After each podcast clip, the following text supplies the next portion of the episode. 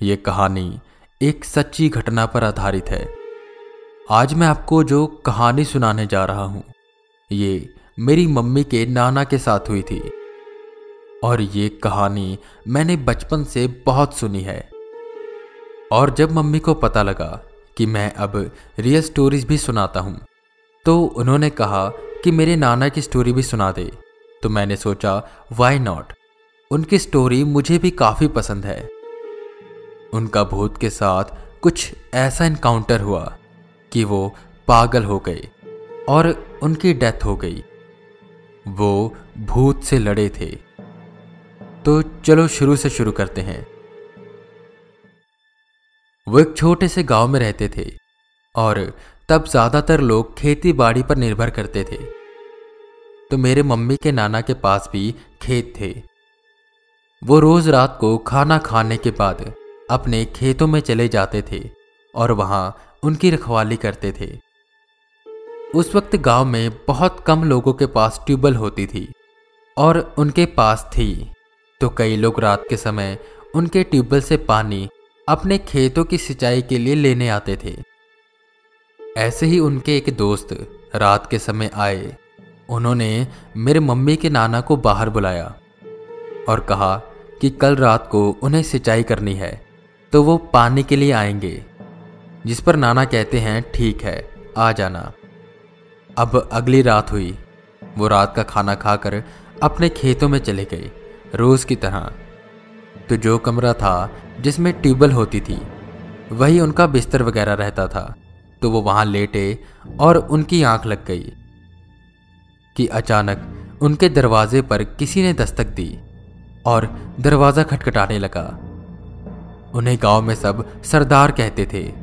तो कोई सरदार सरदार कहकर चिल्ला रहा था। उन्होंने पूछा, कौन है बाहर? जिस पर बाहर से आवाज़ आई, मैं हूँ। कल कहा था ना, पानी लेने आऊँगा। तो उनको याद आया कि हाँ, उन्होंने आना था पानी लेने के लिए। तो वो उठे और उन्होंने जैसे ही कुंडी खोली कि सामने एक काले रंग का साया था, जो उन पर लपक गया। उसके बड़े बड़े नाखून थे और उसमें बड़ी ताकत थी, पर मम्मी के नाना भी कम ताकतवर नहीं थे। वो डरे नहीं। उन्होंने अपनी ताकत लगाते हुए उसे रोकने की कोशिश की, पर वो साया बहुत ज़्यादा ताकतवर था। मम्मी के नाना कमरे में कुल्हाड़ी रखते थे। किसी न किसी जतन से धक्का देते हुए वो कुल्हाड़ी तक पहुँचे और उसे उठाते ही उन्होंने उस साये को तेज़ी से ललकारा। कुल्हाड़ी देख वो साया डरा और वहाँ से भागा। भूतों को लोहे से डर लगता है। ये हम हमेशा सुनते आए हैं। तो शायद यही वजह थी कि वो भाग गया। पर मेरे मम्मी के नाना उसका पीछा करते हैं। पर वो साया कहीं अंधेरे में गुम गया। वो पूरा खून से लहू लुहान हो चुके थे। उस साय के बड़े बड़े नाखूनों ने उन्हें झिझोड़ दिया था। वो भागते भागते घर पहुँचे। तब सब सो रहे थे। मम्मी तब छोटी थी। वो आए और चिल्लाने लगे। सबको बुलाकर वो गालियाँ देने लगे। वो इनकाउंटर ऐसा था, जिसने उनकी मानसिक स्थिति को हिला दिया था।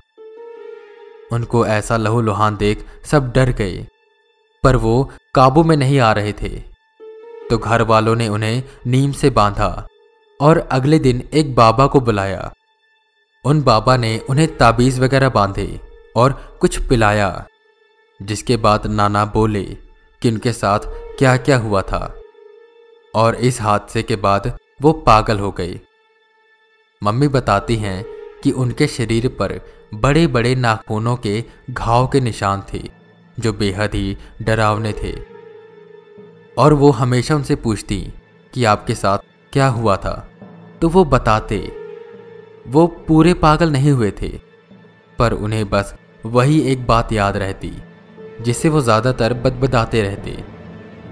और इसी घटना के कुछ सालों बाद उनकी मौत हो गई। वो बेहद ही बहादुर थे।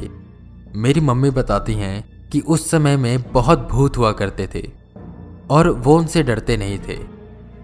और जब उनका उस साय से सामना हुआ तो भी वो बहादुरी से लड़े। हालाँकि वो साया ज़्यादा ताकतवर था। ऐसी ही और स्टोरीज है उनके पास, और मेरे पापा के पास भी, जो मैं बचपन से सुनता आया हूँ। तो वो सब भी मैं आपके साथ शेयर करूँगा, आपको सुनाऊँगा।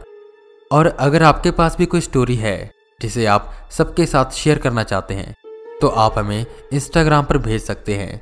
आईडी है हॉरर टेप हिंदी और अगर आप इंस्टाग्राम यूज़ नहीं करते तो आप हमें मेल कर सकते हैं। Connect with T R S at the rate gmail dot com horror tape को फॉलो करें। और अगर इसे स्पॉटिफाई पर सुन रहे हैं तो प्लीज़ मेरे शो को रेटिंग्स दें। मैं वी के रावत फिर मिलूँगा आपको एक नई कहानी के साथ। तब तक के लिए बने रहें हमारे साथ और सुनते रहें। Horror tape